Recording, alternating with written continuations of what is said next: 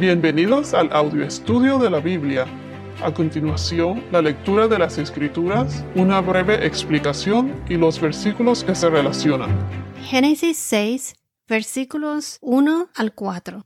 Aconteció que cuando los hombres comenzaron a multiplicarse sobre la superficie de la tierra, y les nacieron hijas, los hijos de Dios vieron que las hijas de los hombres eran hermosas, y tomaron para sí mujeres de entre todas las que le gustaban. Entonces el Señor dijo, Mi espíritu no luchará para siempre con el hombre, porque ciertamente él es carne. Serán pues sus días ciento veinte años. Había gigantes en la tierra en aquellos días, y también después, cuando los hijos de Dios se unieron a las hijas de los hombres, y ellas les dieron hijos. Estos son los héroes de la antigüedad, hombres de renombre. En el versículo 4, ¿habían gigantes en la tierra? En otras versiones dicen los Nephilims existían en la tierra por aquel entonces y también después, cuando los hijos de Dios se unían a las hijas de los hombres y ellas les daban hijos. Estos fueron los héroes de la antigüedad, hombres famosos. Estos cuatro versos son bien controversiales en referencia a quiénes son los hijos de Dios y las hijas de los hombres, eh, a qué se refieren cuando Dios menciona los 120 años y quiénes son estos gigantes, los Nephilims. Quiero recalcar que para determinar cuál es el contexto apropiado al estudiar la Biblia, esto debe ser respaldado por otros versos de las, en las escrituras no uno, pero por lo menos dos o tres. Siempre determinen por sí mismos, no porque otros lo hayan dicho, o yo lo haya mencionado, o personas que tengan una posición alta. Siempre pregúntense a sí mismo cuáles son los versos que respaldan lo que esta otra persona está explicando. Lo que está diciendo proviene de las escrituras de la Biblia. ¿Cuáles son estas escrituras?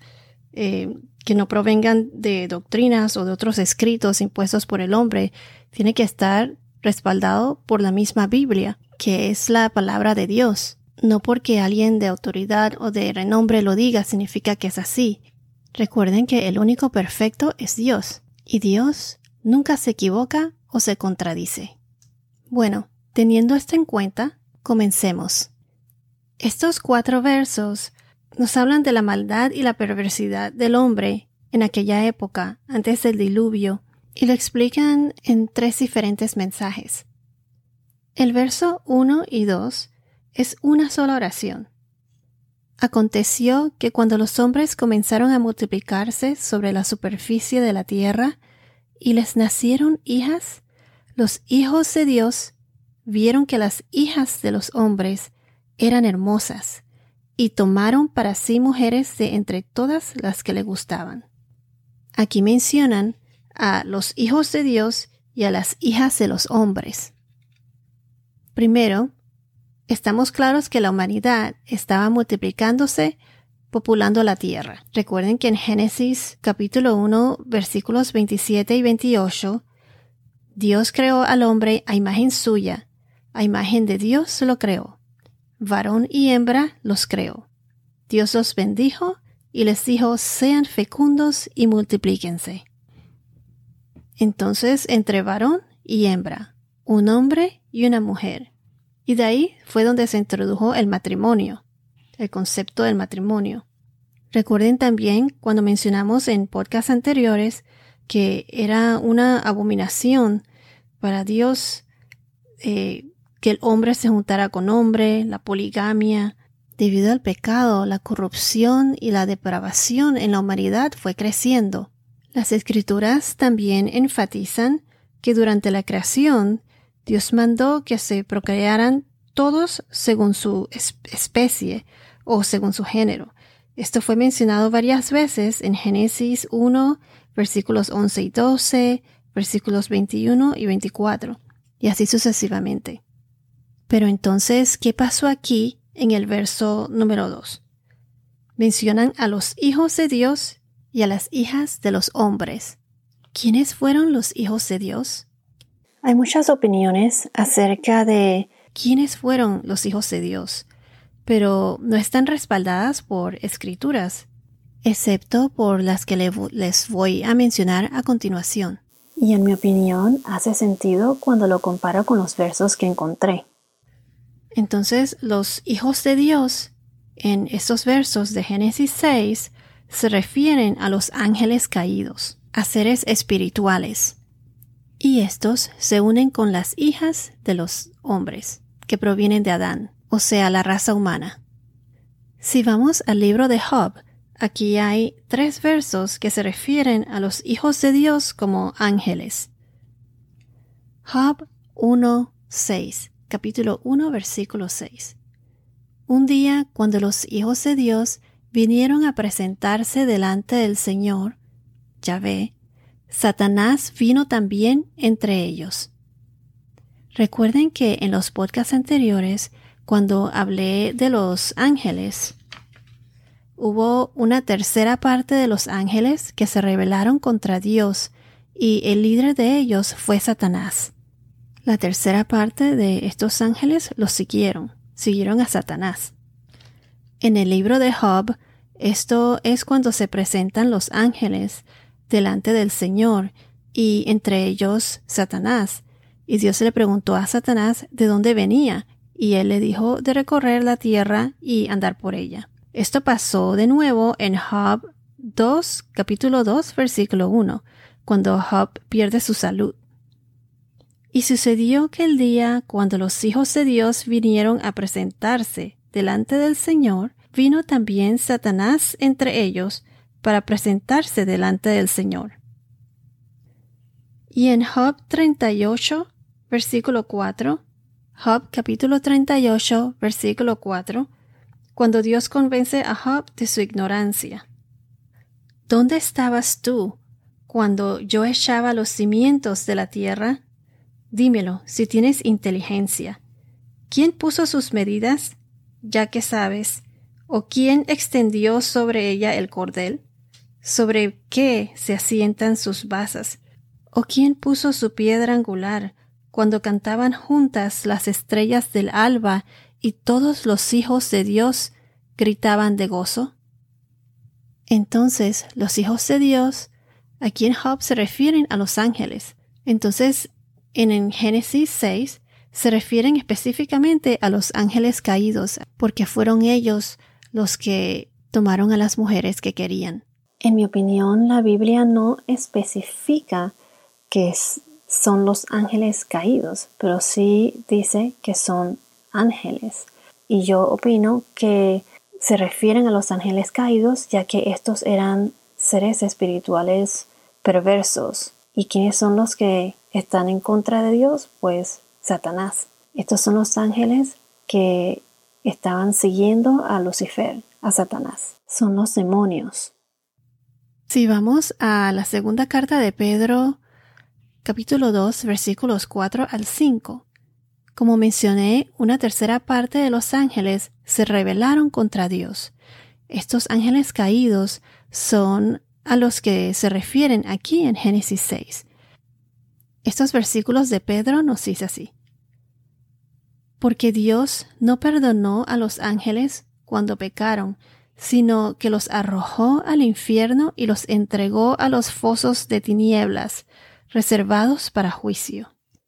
Tampoco perdonó al mundo antiguo, sino que guardó a Noé, un predicador de justicia, con otros siete, cuando trajo el diluvio sobre el mundo de los impíos. Entonces, aquí nos dice una vez más que estos hijos de Dios eran los ángeles caídos que se rebelaron contra Dios. Y como dice en Pedro, Dios no perdonó a estos ángeles cuando pecaron, y están ellos reservados para el juicio final de Dios. Si vamos a Judas capítulo 1 versículo 6, Judas capítulo 1 versículo 6 nos habla de las advertencias de la historia para los impíos. nos dice así. Ahora quiero recordarles a ustedes, aunque ya definitivamente lo saben todo, que el Señor, habiendo salvado al pueblo de la tierra de Egipto, destruyó después a los que no creyeron, y a los ángeles que no conservaron su señorío original, sino que abandonaron su morada legítima, los ha guardado en prisiones eternas bajo tinieblas, para el juicio del gran día. Entonces estos son los hijos de Dios, los ángeles caídos que abandonaron su estado original, como dice aquí, su morada legítima, y tomaron a las hijas de los hombres y se multiplicaron. Quiero recalcar que estos son los ángeles que no moraban en el cielo. En Marcos capítulo 12 versículo 25, aquí Jesús nos dice claramente que los ángeles en el cielo no se casarán ni serán dados en matrimonio. Marcos 12:25 Porque cuando ellos resuciten de entre los muertos, ni se casarán ni serán dados en matrimonio, sino que serán como ángeles en los cielos. Esto fue cuando los saduceos le estaban preguntando a Jesús cuando hablaban de la resurrección, que de cuál de los siete hombres y después de que todos ellos resuciten, con quién la mujer iba a estar casada, con quién de ellos. Aquí Jesús se refería solo a los que estaban en el cielo. Jesús no mencionó a los ángeles caídos. Estos son los que se salieron de su estado original y tuvieron relaciones sexuales perversas con las hijas de los hombres. Los hijos de Dios las vieron y tomaron con impureza y perversidad a cualquiera mujer que les gustaba. Debo recalcar que los ángeles son seres espirituales, pero que en la Biblia aparece que estos pueden tomar forma de, del hombre, forma humana. Por ejemplo, en Sodoma y Gomorra, cuando la gente de Sodoma quisieron tener relaciones sexuales con los dos ángeles. Esto está en Génesis capítulo 19 versículo 5. Les voy a leer una parte. En, Génesis capítulo 19, en el versículo 1 dice, los dos ángeles llegaron a Sodoma al caer la tarde, cuando Lot estaba sentado a la puerta de Sodoma.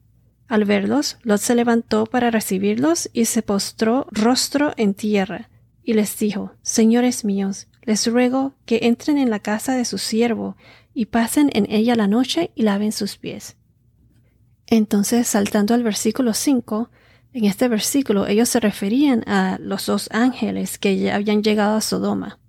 El versículo 5 dice así, Y llamaron a Lot y le dijeron, ¿Dónde están los hombres que vinieron a ti esta noche? Sácalos para que los conozcamos. Aquí podemos ver que estos ángeles fueron percibidos por los de Sodoma, como hombres con los que ellos podían abusar sexualmente.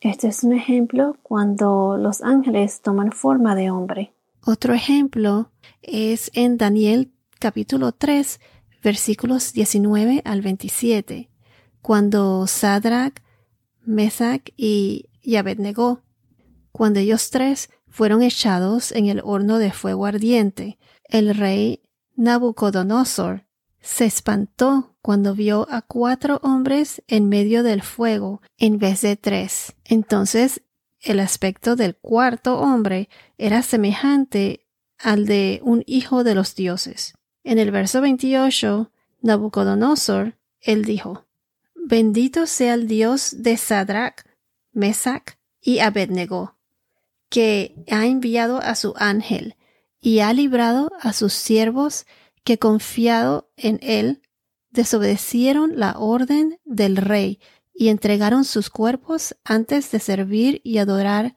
a ningún otro Dios excepto a su Dios. Por tanto, proclamó un decreto de que todo pueblo, nación o lengua que diga blasfemia contra el Dios de Sadrach, Mesach y Abednego sea descuartizado y sus casas reducidas a escombros, ya que no hay otro Dios que pueda librar de esta manera. Entonces el rey hizo prosperar a Sadrach, Mesach y Abednego en la provincia de Babilonia. Entonces aquí vemos nuevamente que los ángeles pueden tomar forma de hombre, ya que el rey de Babilonia había visto una cuarta persona y como decía ahí, parecidos a uno de los hijos de Dios. Hay otros que opinan que el cuarto hombre era Jesucristo, caminando con los otros tres. Pero no se sabe específicamente. La Biblia solo dice que el rey vio a cuatro hombres sueltos que se paseaban en medio del fuego, semejante al de un hijo de los dioses. Entonces, ya vimos que los hijos de Dios se refieren a los ángeles caídos, que se rebelaron contra Dios y que con perversidad vieron a las hijas de los hombres. Y cuando se refieren a hijas de los hombres, se refieren a las hijas de la línea de Adán, de la raza humana. Entonces, en este versículo dice que vieron que eran hermosas y las tomaron para sí mujeres de entre todas las que le gustaban. Quiero recalcar que en el versículo 2 dice la palabra tomaron. Esta palabra tomaron implica que no fue de mutuo consentimiento. Estos ángeles caídos, llamados hijos de Dios, las tomaron, o sea, sin consentimiento o a la fuerza, tomaron a las mujeres que les gustaban. Y entonces uno se pregunta, ¿por qué estos ángeles caídos o los llamados hijos de Dios, ¿por qué ellos hicieron esto? ¿Por qué se salieron de su estado y tomaron a las mujeres? ¿Por qué estos seres espirituales se mezclaron con la raza humana? En Génesis capítulo 3, versículos 14 y 15, se recuerdan lo que Dios le dijo a Satanás, a la serpiente. Recuerden que Satanás es el líder de los ángeles caídos. Él le dijo, pondré enemistad entre tú, o sea, la serpiente, Satanás, y la mujer, y entre tu simiente, o la semilla, y su simiente. Pondré enemistad entre tú y la mujer, y entre tu simiente y su simiente.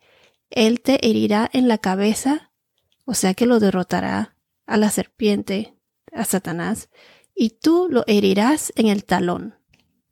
Recuerden que de la semilla de la mujer, o sea, de Eva, Jesús iba a nacer. Nacería Jesús. Satanás herirá a Jesús en la cruz, pero al final Jesús derrota a Satanás al ser crucificado. Él pagó por nuestros pecados y todos fuimos salvados. Entonces, ¿qué es lo que Satanás trata de hacer? Trata de corromper o de alterar los genes de la mujer, de Eva, para que así evitando de que Jesús no nazca, de que no nazca esa semilla, esa semilla de la mujer, la semilla que Dios había prometido, que iba a ser la salvación de todos nosotros, el que iba a pagar esa deuda, a pagar por nuestros pecados. Entonces, esta es la razón por la que los hijos de Dios, estos ángeles caídos, trataron de alterar los genes de la raza humana para que no naciera Jesús. Bueno, estos fueron los versos 1 y 2, que es la primera oración del capítulo 6 de Génesis. En el próximo podcast veremos los versículos 3 y 4, en donde hablaremos de quiénes son los Nephilim, los gigantes, y mucho más. Bueno, esto es todo por ahora. Que tengas un día muy bendecido y hasta la próxima.